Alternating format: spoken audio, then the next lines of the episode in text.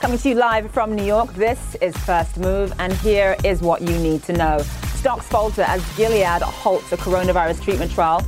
Restrictions eased as Georgia pulls ahead to reopen the U.S. economy, but at what cost? And health warning the makers of Lysol tell people not to ingest disinfectant after President Donald Trump's comments. It is Friday. I'm Zain Asher, in for my colleague Julia Chatterley, and this is First Move.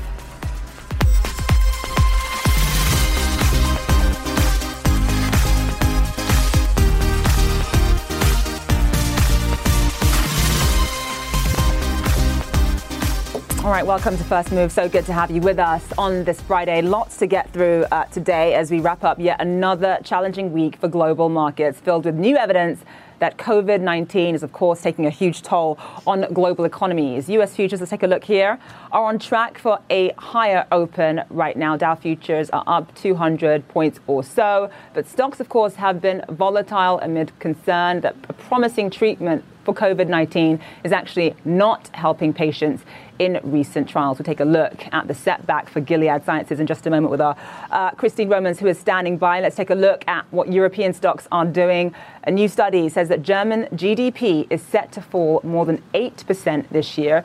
A closely watched index of German business sentiment plunged to its lowest levels on record, too. Asian stocks finish a session lower uh, as well. Let's get right to the drivers now. On uh, Gilead, documents published by the WHO suggested that the company's antiviral drug did not help patients in a clinical trial. Gilead says the study ended early because of low enrollment and that the WHO actually published their conclusions far too soon. Let's bring in Christine Romans, who joins us live now. So, Christine, there was actually no concrete improvement in COVID 19 patients, but the fact remains that economic recovery here is only going to be dependent on finding a treatment, on a vaccine that works, hence the stock market reaction. And this is a reminder there's no magic pill right now. And there's mm-hmm. no switch for opening the economy, and there's no magic pill uh, or treatment approved really to fight this virus yet. So this is about science and letting the science uh, do what it does best and have these clinical trials and different phases of clinical, clinical trials and, and try to get some results here. Now, Gilead points out that they do have other uh, stage three clinical, tri- clinical trials going on that are more fully um, enrolled. This was just 237 uh, patients, so not a big enough sample group to come to any conclusions. Uh, yet, that's where we are here. It takes a long time to find treatments, both in the vaccine and both in therapeutics, and, and that's where we are. A reminder to markets, although they're bouncing back here this morning, it looks like, uh, but still a reminder we have a lot, long way to go. Yeah, let's talk about uh, stimulus money because the House just approved $484 billion. Uh, for for small businesses, for small companies that are really dependent on this money? What are the guidelines in place to make sure that public companies with access to capital markets don't end up getting the money first? So Congress wrote it this way, right? I mean, the, the problem here is that when you want to get the money out the door quickly, you don't put a lot of strings on it. And that meant that these big public companies were able to tap into some of this money. And, and, and they got, you know, hundreds of millions of dollars of this money. Now, some have given it back. And the Treasury Department has said, uh, shame on you. Don't go after this money if you have other access to capital uh, and that will come after it for you. So there's that, I guess, you know, public shaming warning here. In this money, in this 310 billion that is specifically for small businesses, um, there is a 60 billion carved out that's supposed to go uh, directly to very small community-based lenders. And so these are the kinds of lenders that are tied into community development pipelines that are just not connected to the rest of the, the banking infrastructure. So that should help get the money to different corners of Main Street. But there's some real concerns, Zain. I have some real concerns that there's not enough money in here to make everyone whole. I mean, we had trillions of dollars of, of payrolls for small businesses um, in February, and now all of a sudden we've got uh, you know, some a few billions, hundreds of billions to try to, to fill that hole. Um, this is going to run out really quickly. Right. And I'm not sure they have the infrastructure to really spread it out far and wide. Right, because that $350 billion uh, ran out last week, and who knows when this will run yeah. out, obviously, very soon. Christine Romans, line for us there. Thank you so much. The governor nice of the U.S. state of Georgia is moving ahead with an aggressive plan to reopen the state. Non essential businesses, including salons and tattoo parlors, will be allowed to uh, restart. Here's our Martin Savidge with more. Georgia Governor Brian Kemp's plan to relax some social distancing efforts begins this morning. Owners of barbershops, hair and nail salons, bowling alleys, gyms, and massage parlors can reopen their stores, and next Monday, restaurants and theaters can do the same. Kemp defending his move to allow some sectors of his state to resume business, tweeting, My team has worked closely with the Trump administration, and our decisions and direction are informed by data and public health recommendations. This as President Trump tosses out unscientific ideas from the White House podium. Last night, raising the bizarre notion of using household cleaners as a possible treatment for coronavirus patients. And then I see the disinfectant where it knocks it out in a minute, one minute. And is there a way we can do something like that uh, by injection inside or, or almost a cleaning? But health experts agree there is no scientific merit for that suggestion. He also said it, you know, it needs to be studied. Actually, it doesn't. I mean, we, we, we know the answer to this one. The idea that we would do a trial of some sort and inject some people with disinfectant and some people not and see what happens.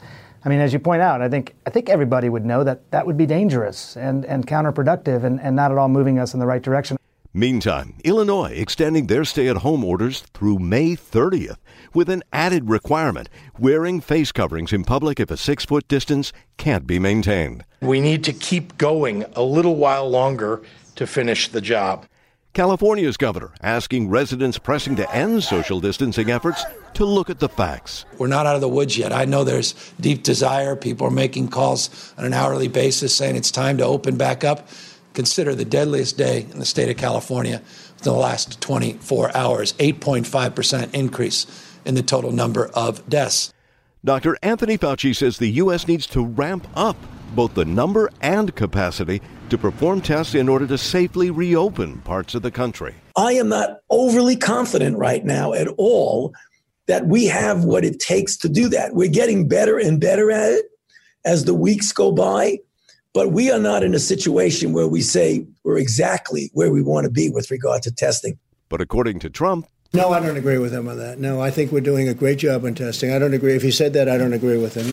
Yet, many state leaders say there is much work to be done. The fact as a nation we weren't ready for this as a testing matter. We've cobbled together now up to 86 different sites, but we're still not there yet.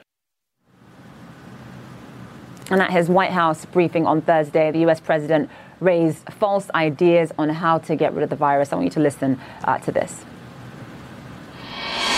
Supposing we hit the body with a tremendous, uh, whether it's ultraviolet or just very powerful light, and I think you said that hasn't been checked, but you're going to test it.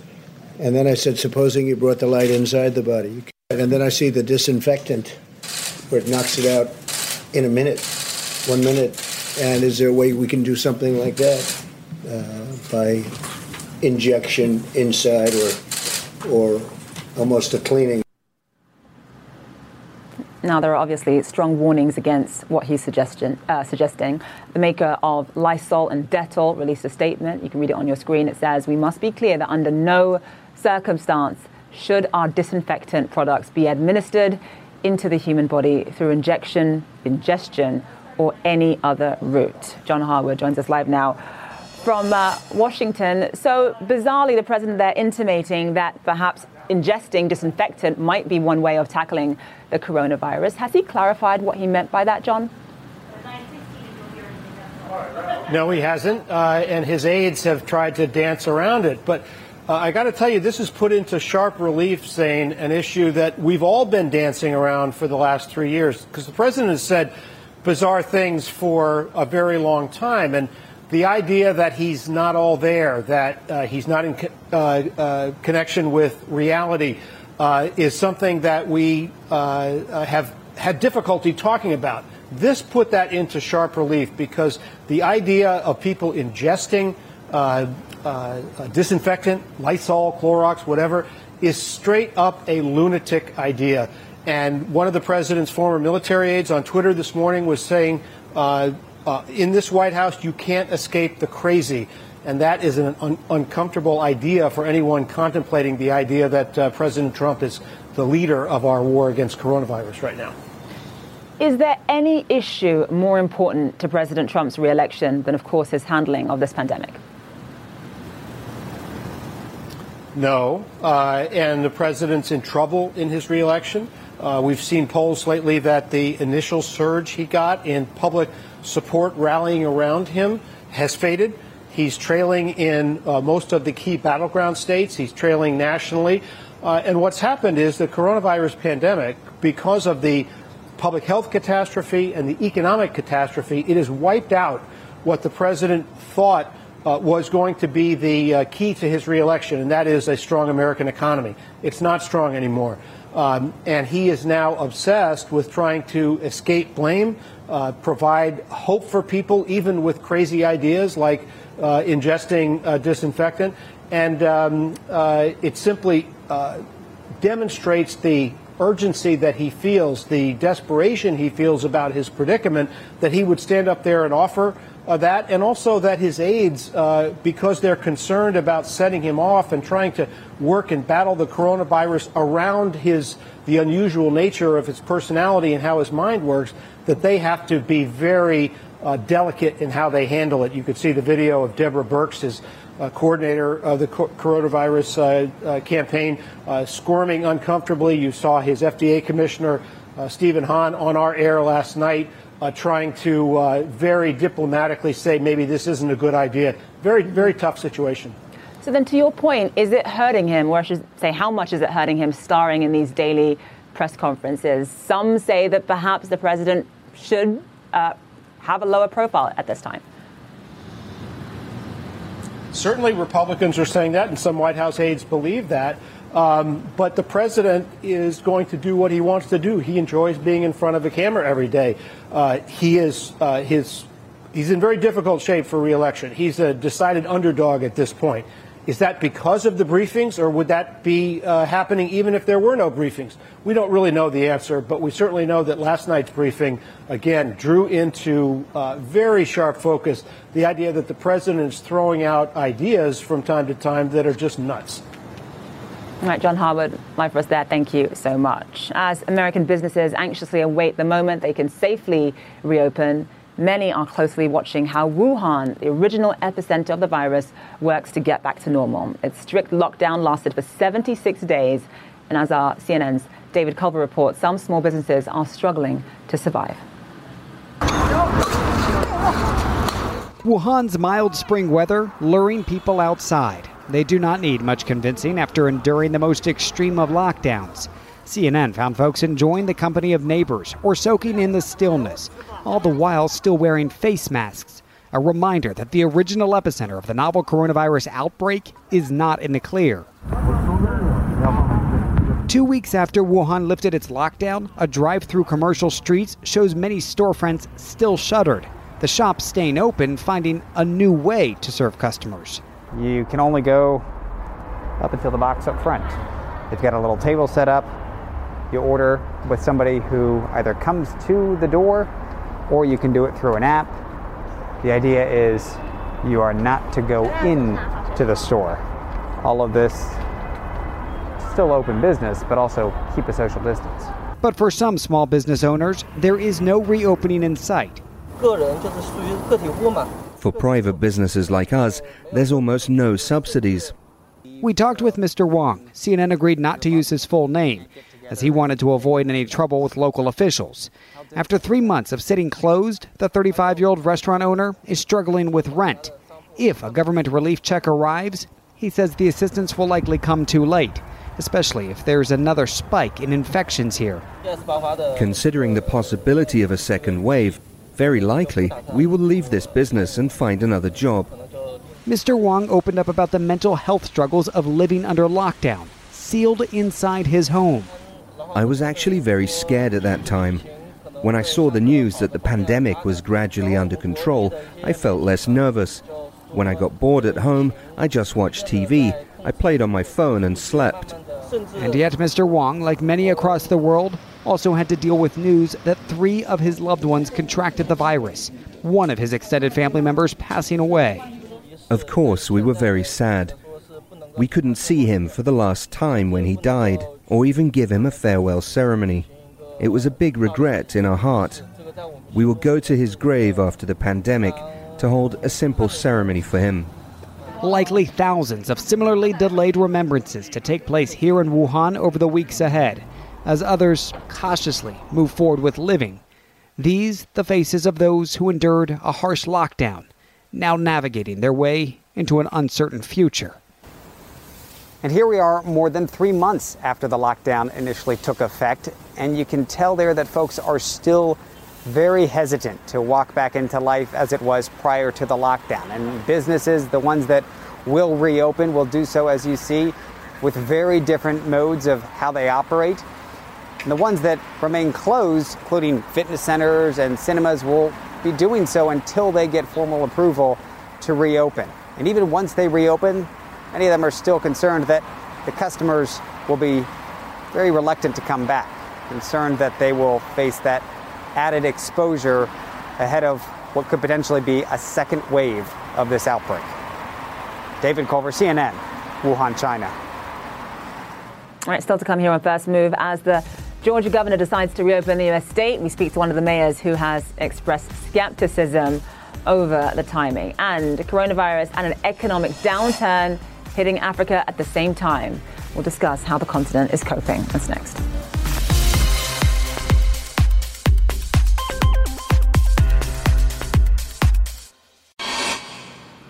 Welcome back to First Move. Futures are still pointing to a higher Wall Street open. All this after a flat close on Thursday. Dow futures up about 192 points. We've got 10 minutes until the opening bell.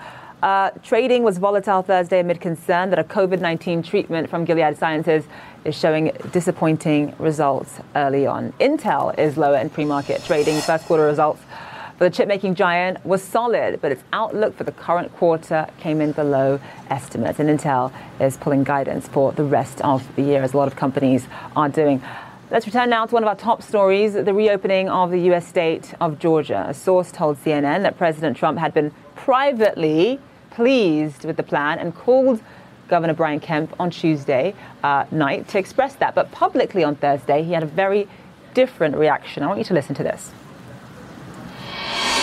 I said, You're not in the guidelines, but I'm letting you make your own decision. But I want people to be safe. And I don't want this thing to flare up because you're deciding to do something that is not in the guidelines. And I went to Deborah and Dr. Fauci and other people, and they weren't thrilled about it. And I could have stopped them, but I decided, and we all agreed, they got to watch it closely. But if you ask me, am I happy about it? I'm not happy about it, and I'm not happy about Brian Kemp. So you heard the president there saying that he's not happy about it. The governor's decision has baffled many mayors uh, running Georgia's cities and towns. One of them is John Ernst, the mayor of Brookhaven. That's a city with 50,000 residents. He joins us live now via Skype. Mayor Ernst, thank you so much for being with us. So, in order to have a state reopen, I think you really need you need several things, but especially two things. You need uh, robust testing, and you also need clear guidelines on how to protect workers. Georgia has neither of those two things. What are your thoughts? Well, I, that is correct. We we do not have the number of testing needed to uh, to to keep the spread down. Um, we, we don't have the uh, the equipment, the, the uh, protection of uh, workers, and that's what I'm hearing from my residents, from my business owners, from my restaurateurs, who are basically saying, you know, I was told last week to try to open up. I can't source uh, PPEs myself. I can't get masks. I can't get plastic gloves. I can't get Clorox wipes. So you know, there's just a lot of concern out there. So, what sort of, just explain to our international audience, legally, what sort of recourse do you have if, if the governor, if Governor Kemp wants to do one thing, and you, as mayor of Brookhaven, decide, you know what, no, I want to keep, I keep, I want to keep the 50,000 residents in my city safe. I don't want businesses to reopen. What legal recourse do you have? I have no legal recourse. Uh, okay. The governor's order uh, supersedes local jurisdictions and local law. So uh, the governor's order is legally the only thing that can be enforced. I cannot uh, increase the uh, any restrictions. I can't decrease any of the restrictions. Uh, we are, in fact, my local police um, at this point can't enforce the restrictions. Only the state patrol and the sheriff's departments can do so. Um, there's talk that shortly that maybe the police or my local police can do it. So legally, I have no recourse. I, the only recourse I have is of speaking up and, and telling people what I think. Um, and people will make the decisions that they make. So businesses, I mean, realistically, when you think about the worst case scenario, businesses might actually end up in a worse position because they reopen, they expose their workers, more people get sick, cases rise, and then they have to close again. And that prolongs the ordeal. I mean, just walk us through, just for businesses or business owners who might live in your city who are thinking of uh, reopening, what are the consequences? Well, I mean that that's the issue. You know, Brookhaven was the first city in the state of Georgia to uh, to start doing social distancing, to close our restaurants and bars for in dining operations, um, and put in a whole bunch of uh, and have uh, restrictions, basically having our shelter in place. And so we've been out down longer than anyone else has in the entire state by close to two weeks. Um, and so, you know, my citizens have been great. My business owners have been great. People have been take, doing takeout. And now, you know, having these changes of rules, they are, you know, these business owners don't know if they're going to have any business. About 75% of my restaurants say they're not going to open up on Monday, that they're going to just wait it out and, and continue doing takeout if they, they were doing takeout. Um, the ones that shut down completely, they're, they're still talking two, three weeks out before they uh, open back up. So um, it's it's a really catch twenty two. The fact of the matter is, you know, it's one of those things where you needed to go in uh, to uh, social distancing as quick as possible, and you do it as long as possible to to to max to maximize the effectiveness and the spread. And I don't think we're that far off in Georgia necessarily. Um, we don't have the testing, but our, our cases are, are coming down, but we're not there yet. We're not within the guidelines. And to reopen uh, could cause us to flare back up to then close back down. So in the end, I believe this is actually kind of worse uh, for could be worse for our economy. I hope I'm wrong. I hope that this does work out, but I, I have strong suspicions that it's uh, it's going to be very troublesome. Were you given a heads up by uh, the governor about his plans or the fact that he was thinking about reopening the state, or did it? Were you blindsided? Oh, uh, all of us were blindsided. Every uh, every mayor was blindsided. People who were on his uh, task force were blindsided. Uh, this came out of the blue. Uh, we had heard rumblings that he was thinking about, um, you know, just rumors that he was thinking about reopening. I myself thought that would have been May 10th, May 15th. Um, you know, when you reopen, you would you would want a long lead time for those businesses to get the PPEs and such to try to be able to source. Um, but now, you know, there's uh, and and tr- and have a nice, you know, orderly transition. But it was seemed to be very very quick uh, very, very aggressive. Um, and we just don't know a lot. Uh, no one really knew what was going on. Well, uh, it's certainly uh, a very risky proposition, but the residents of Georgia are in our thoughts and prayers. Uh, John Ernst, Mayor of Brookhaven, thank you so much. Appreciate it. Thank you. Coming up on First Move, how the sudden collapse of oil prices is impacting Africa's largest economy. We'll have a live report with our Eleni Giokos in just a few minutes.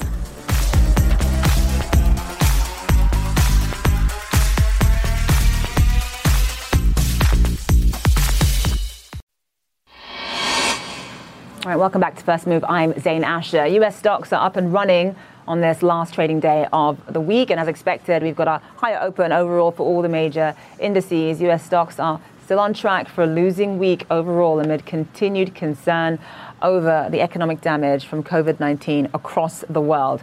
New numbers from the UK show retail sales plunging by the largest amount on record last month, this follows shockingly weak global manufacturing and services sector data released yesterday. Federal Reserve policymakers meet next week to discuss their response to the crisis. Meantime, oil is finishing up its most turbulent week in history with solid gains. U.S. crude plunged to below $0 a barrel for the first time ever that was a history making moment. That was on Monday. The plunge in oil prices is hitting Nigeria hard. According to the IMF, the country relies on oil sales for 90% of its foreign exchange earnings and 60% of government revenue.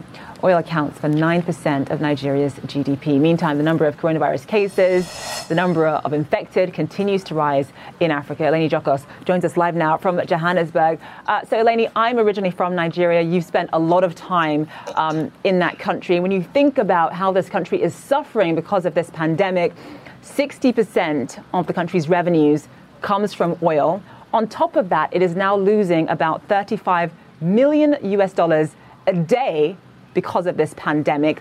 What hangs in the balance here? Yeah, you know, and it's so funny. Yes, I do go to Nigeria very often. And in fact, the last time I was there, it was in February. And um, I remember just how much optimism there was about 2020 and just how much economic growth people were expecting. And of course, oil prices were pretty stable at that point. And then you fast forward to now and you're looking at um, a very different um, environment. And what hangs in the balance is, of course, the ability of government to be able to spend uh, its way out of this crisis. If you're talking about wiping out a significant portion of its revenues, like you say, then how much money is there left to really spend and plow into the health sector? How much money will there be for social um, issues that are obviously going to arise uh, because of the pandemic? Now, the numbers in Nigeria are sitting at around 980 cases at the moment with 31 deaths. But the country is currently under lockdown, and that brings uh, so many issues into play. Firstly, you're, you're, killing economic growth because you have to you have to pick lives over uh, the economy, but you're also then embarking on a twin shock, is what the IMF is talking about. Firstly, uh, you've got the impact of COVID 19 and the pandemic and the lockdown. And then you have the oil price volatility shock, which has absolutely rocked the country and its finances. Budgets have to be reworked. Oil majors are coming under pressure. And you and I know the value chain around the oil and gas sector is absolutely enormous. So you're looking at potential job losses there as well. So uh, it's a tough situation right now, Zain. But let me tell you, private sector and government are trying to mobilize to find solutions to the problems that are going to be coming up in the next few months. You know, Nigeria is a country with a huge amount of economic potential. You and I have had many, many conversations about the country's prospects and its future, but it's also a famously unequal society. Income inequality has been a problem in Nigeria for as far back as I can remember. What happens in this scenario to the country's poorest? Even just getting food, even just being able to feed your family if you're not working, is in and of itself a miracle. I know, and I mean, it's such a good point to make because, you know, when we go to Nigeria, we obviously spend time with a lot of CEOs and you go to boardrooms and you go to really incredible uh, places and, and, factories and infrastructure and you see the developments and then you're on the ground and you see the plight of what people are experiencing. Um, and then you say, well, there's a huge gap, right? So that is being pronounced. And let me tell you, it's not only a Nigerian problem in terms of the inequalities that are being accentuated, it's everywhere. It's even here in South Africa. I was talking to a government official that is in charge of Lagos State's sustainable development goals yesterday yesterday, and she was telling me there are around 10 to 15 million people in Lagos State that are hungry or, or are very close to the poverty line. So now you're asking these people that already were living meal to meal, by the way, to try and earn money daily to survive, to now not work at all. So you're sitting with a social dilemma here. So you've got to embark on giving out food parcels, which of course we know the government is trying really hard to do, and the private sector, and of course the money that that is around within the private sector in the hands of billionaires, that is also flowing to social uh, issues. But you know we cannot also forget the people that are living in the north of the country that are the heart of the agricultural sector that are not even receiving seeds and fertilizer right now. So there's a worry about food insecurity, and there's a worry about security in general right now. Yeah, Nigeria really does, at the end of this, have to prioritize diversifying its economy. You think about the fact that it exports crude oil, imports gasoline, then sells it as a loss because it has to subsidize it. You know, those diversification conversations really need to remain front and center uh, from this point onwards. Eleni Giokos, we have to leave it there. Thank you so much. All right, turning now to the emergency response in Spain, where there is hope amid the heartache. Hundreds of volunteers are helping, are lending rather, a helping hand to residents who are unsure of their next meal. Let's go now to Scott McLean, who's live for us in Madrid. Um, Scott, I understand you're seeing people who have never, never in their lives had to rely on a food bank, suddenly becoming very familiar with one now. Yeah, and it's important to keep in mind, Zain, that Spain was still recovering from the last financial crisis 12 years ago when the coronavirus came along. So it has forced hundreds of thousands of people already permanently into unemployment. It's forced millions of people to be furloughed. And as you mentioned, forced ordinary working people who have never seen the inside of a food bank to suddenly ask for help. We met some of them when we rode along with the Madrid Fire Department. Inside this kitchen, volunteers are preparing food for Madrid's most needy. The funding comes from World Central Kitchen, the charity started by celebrity chef Jose Andres. better known for its work in the aftermaths of floods, fires, and hurricanes. This is the closest we've lived to a natural disaster, a fractured economy. The consequence is the same, he says. The meals are delivered by the Madrid Fire Department, used to responding to disasters, just not the kind that Spain is facing right now. The coronavirus crisis that's killed well over 21,000 people in Spain has also torched a huge swath of the national economy. For many families, it's reduced their income down to zero. Loaded up with food, the bomberos head out to deliver. Five weeks into the lockdown, the firefighters have gotten familiar with the people they serve many who, until now, had been unfamiliar with the inside of a food bank. Daisy Rivero lives with her autistic son and works full time at a daycare center. She's been out of work for almost six weeks now. He doesn't understand why we can't leave. I tell him, son, at least we have food now, she says. The last financial crisis sent Spain into a long, painful recession. 12 years later, before COVID 19, it was still finding its economic feet, still struggling with 13% unemployment and one of the highest debt burdens in Europe. Elizabeth Sanchez is a mother of two with a third on the way. Her husband, who works in construction, has been forced to stay home since the lockdown began. It was already difficult before. Now it's even tougher.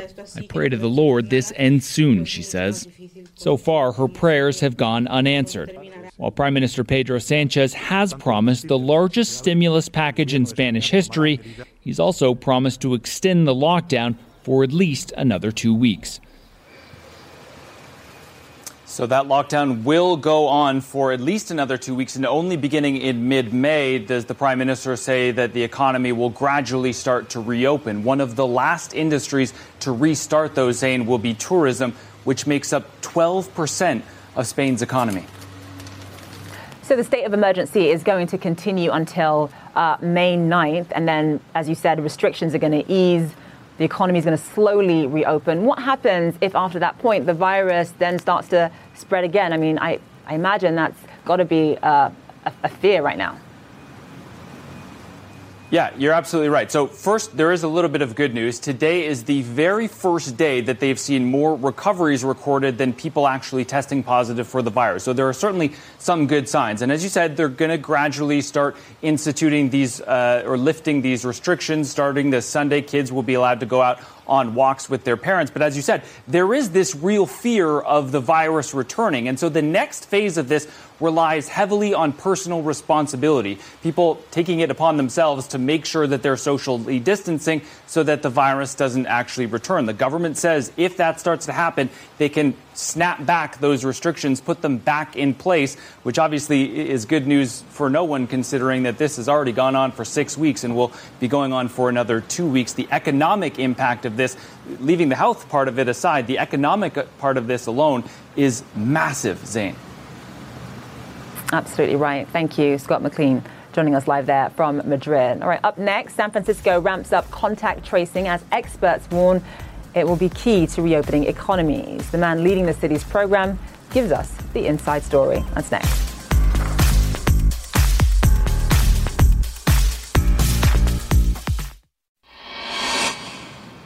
Test, track, and trace. It's the formula many health experts believe is the key to easing lockdown restrictions. Officials everywhere are racing to ramp up testing, but few have prioritized contact tracing. One of the first American cities to do so is San Francisco, where the mayor unveiled a very ambitious program 10 days ago. Joining me now to explain how it works is the man leading those efforts, uh, George Rutherford. Dr. George Rutherford, I should say, professor of epidemiology and biostatistics at the University of California. Uh, Dr. Rutherford, thank you so much for being with us. So, just walk us through um, how contact tracing works and also the challenges with it. I imagine that once restrictions are eased, every single person who is infected could easily come into contact with over 100 other people before they themselves are even aware. Well, that's a somewhat pessimistic scenario, but let me walk you through it. So, so start start with it's uh, this is a program of the San Francisco Department of Public Health, and we at the University of California are uh, merely helping them.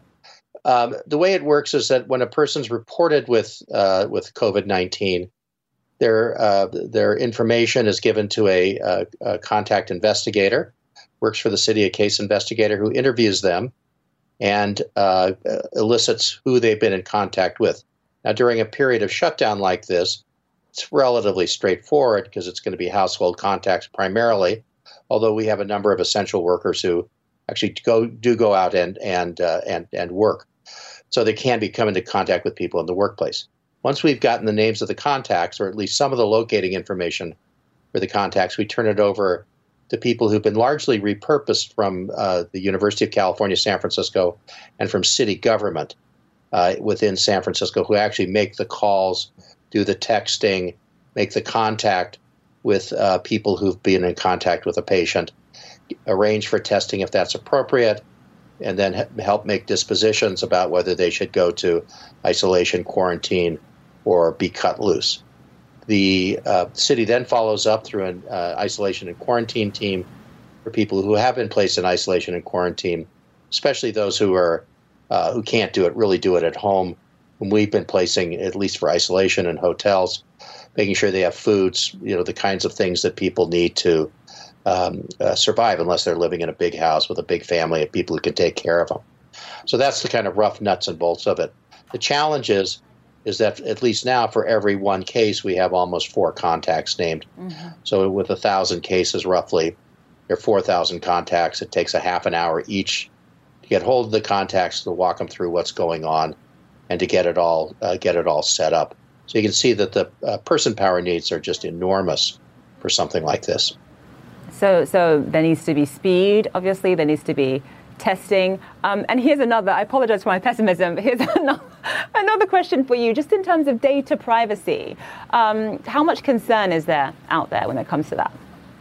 Well, this data privacy is obviously a cornerstone of public health, at least as it's practiced in the United States. Uh, we, uh, uh you know, the data are private. Uh, this is uh, these are diseases that are reportable by law. Contact tracing is a legally sanctioned a- activity, so we're there. Once you start talking about apps, though, we start to push at the edge of, of what's uh, what's um, of, of, privacy concerns.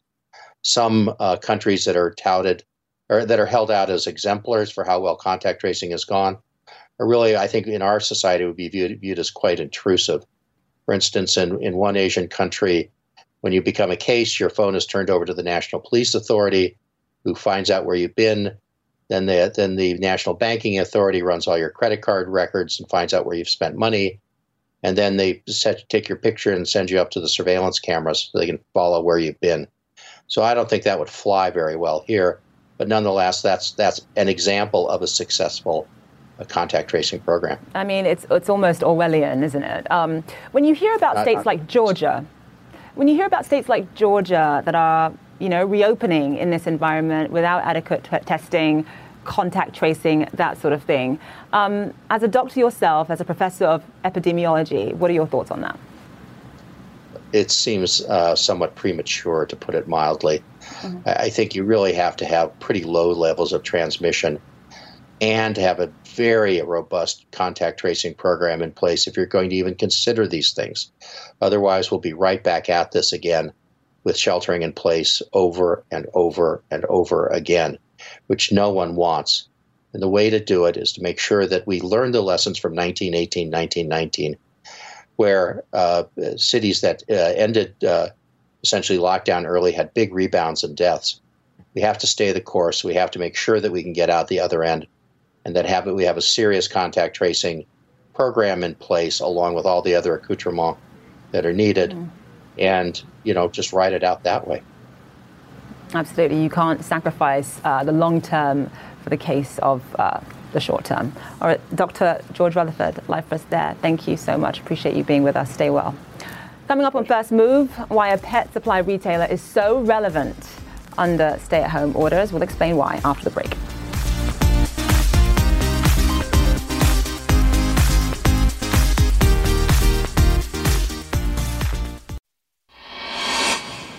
Right, breaking news just into CNN. A French court has rejected an appeal from Amazon over a ruling that limits deliveries. The court had said Amazon could only deliver essential items to protect its warehouse workers. Amazon said the ruling made it impossible to operate and had already closed its French redistribution centers. We'll be following that closely. Um, shares of online pet supply giant Chewy are soaring as many people in America stockpile pet food and adopt more pets. Matt Egan has been talking to the CEO of Chewy. He joins us live now. So it turns out that in quarantine, people just, you know, want to curl up with a furry friend. They're adopting more cats, more dogs. What has that meant in terms of revenues for Chewy? Well, Zain, you know, in a lot of ways, it feels like Chewy was made for a moment like this. It's benefiting from all of these trends that are converging at the same time forced online shopping, panic buying, and yes, rising pet ownership. That's why Chewy's stock has beaten the S&P 500 by about 60 percentage points so far this year. They're hiring up to 10,000 people. And so, you know, I asked the Chewy CEO, Sumit Singh, whether or not they're still seeing strong demand more than a month after many Americans have been forced to stay at home. Here's what he said millions and millions of customers are relying on us to fulfill that demand of uh, pet essentials during this time, and we're proud to do so. So demand you know, has remained at elevated levels as we had expected back when we issued the guidance for Q1. I, I think it's reasonable to expect that that'll remain high up until the point that you know the economy really kind of reopens back up. So, Zain, you know, it's not just new customers who either can't or won't go to pet stores during this pandemic. There's actually been a surge of new pets because many Americans have decided to adopt or foster dogs and or do- dogs and cats at this time. Um, so I asked the Chewy CEO about that trend. Here's what he said. Pet adoption is highest during the holiday timeframe. It's always been the case, and you know, folks have more time uh, they, you know, they, they, the spirit of bonding and, and camaraderie is greater during that time. And so we're seeing the similar kind of patterns here. It may not be out of happiness, but folks do have time and they're craving companionship. And so pet adoption has gone up, uh, new pets have gone up, and, and we're seeing a similar proportion migrate to our platform. So we're serving, you know, pet parents across their journey. So it really does seem as though Chewy is kind of in a sweet spot right now. I think the real challenge is whether or not it can meet expectations, both from Wall Street, which has driven Chewy's valuation up very sharply, but also from its customers who really needed to be there during this crisis. And if it can't meet those expectations of customers, it risks burning some bridges and perhaps losing customers to competition. That's the real challenge, Zain. Yeah, we've just seen on, on our screen how much the share price has increased over the past month. So obviously their revenues are up, but what about their expenses at a time like this? Because naturally they're going to be spending more on hiring um, and also health and safety costs as well, which you know when, when it adds up, depending on how how long this lasts, this whole quarantine thing lasts, might not be cheap at all.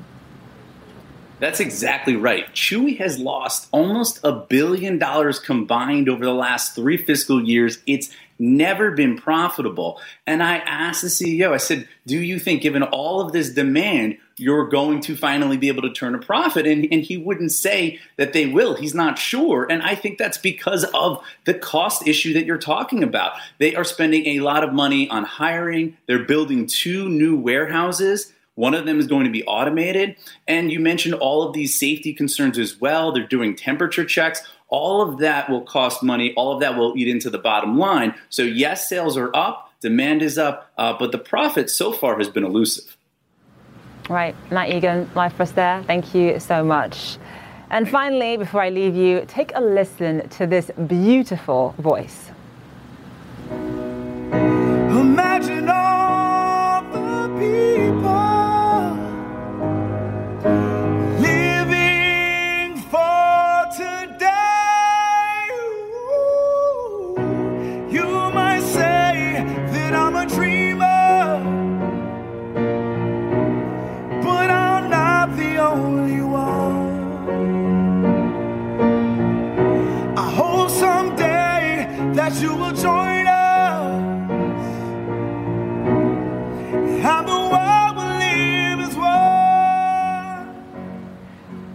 If that doesn't warm your heart, I have no words. That was the very lovely voice of Dr. Elvis Francois, a fifth year orthopedic resident at the Mayo Clinic in uh, the American state of Minnesota. Videos of him singing have attracted millions of views on his Instagram page. He's so talented. Um, and he uses his voice to spread positivity. Of course, something that we all need right now.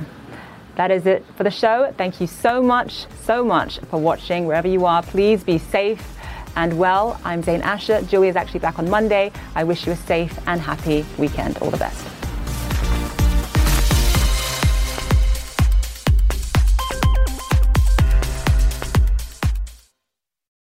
Quality sleep is essential, and that's why the Sleep Number Smart Bed is designed for your ever evolving sleep needs. So you can choose what's right for you whenever you like. Need a bed that's firmer or softer on either side? Helps you sleep at a comfortable temperature, quiets their snores. Sleep Number does that. Sleep better together. JD Power ranks Sleep Number number 1 in customer satisfaction with mattresses purchased in-store. And now, save 50% on Sleep Number limited edition smart beds for a limited time. For JD Power 2023 award information, visit jdpower.com/awards. Only at Sleep Number stores or sleepnumber.com.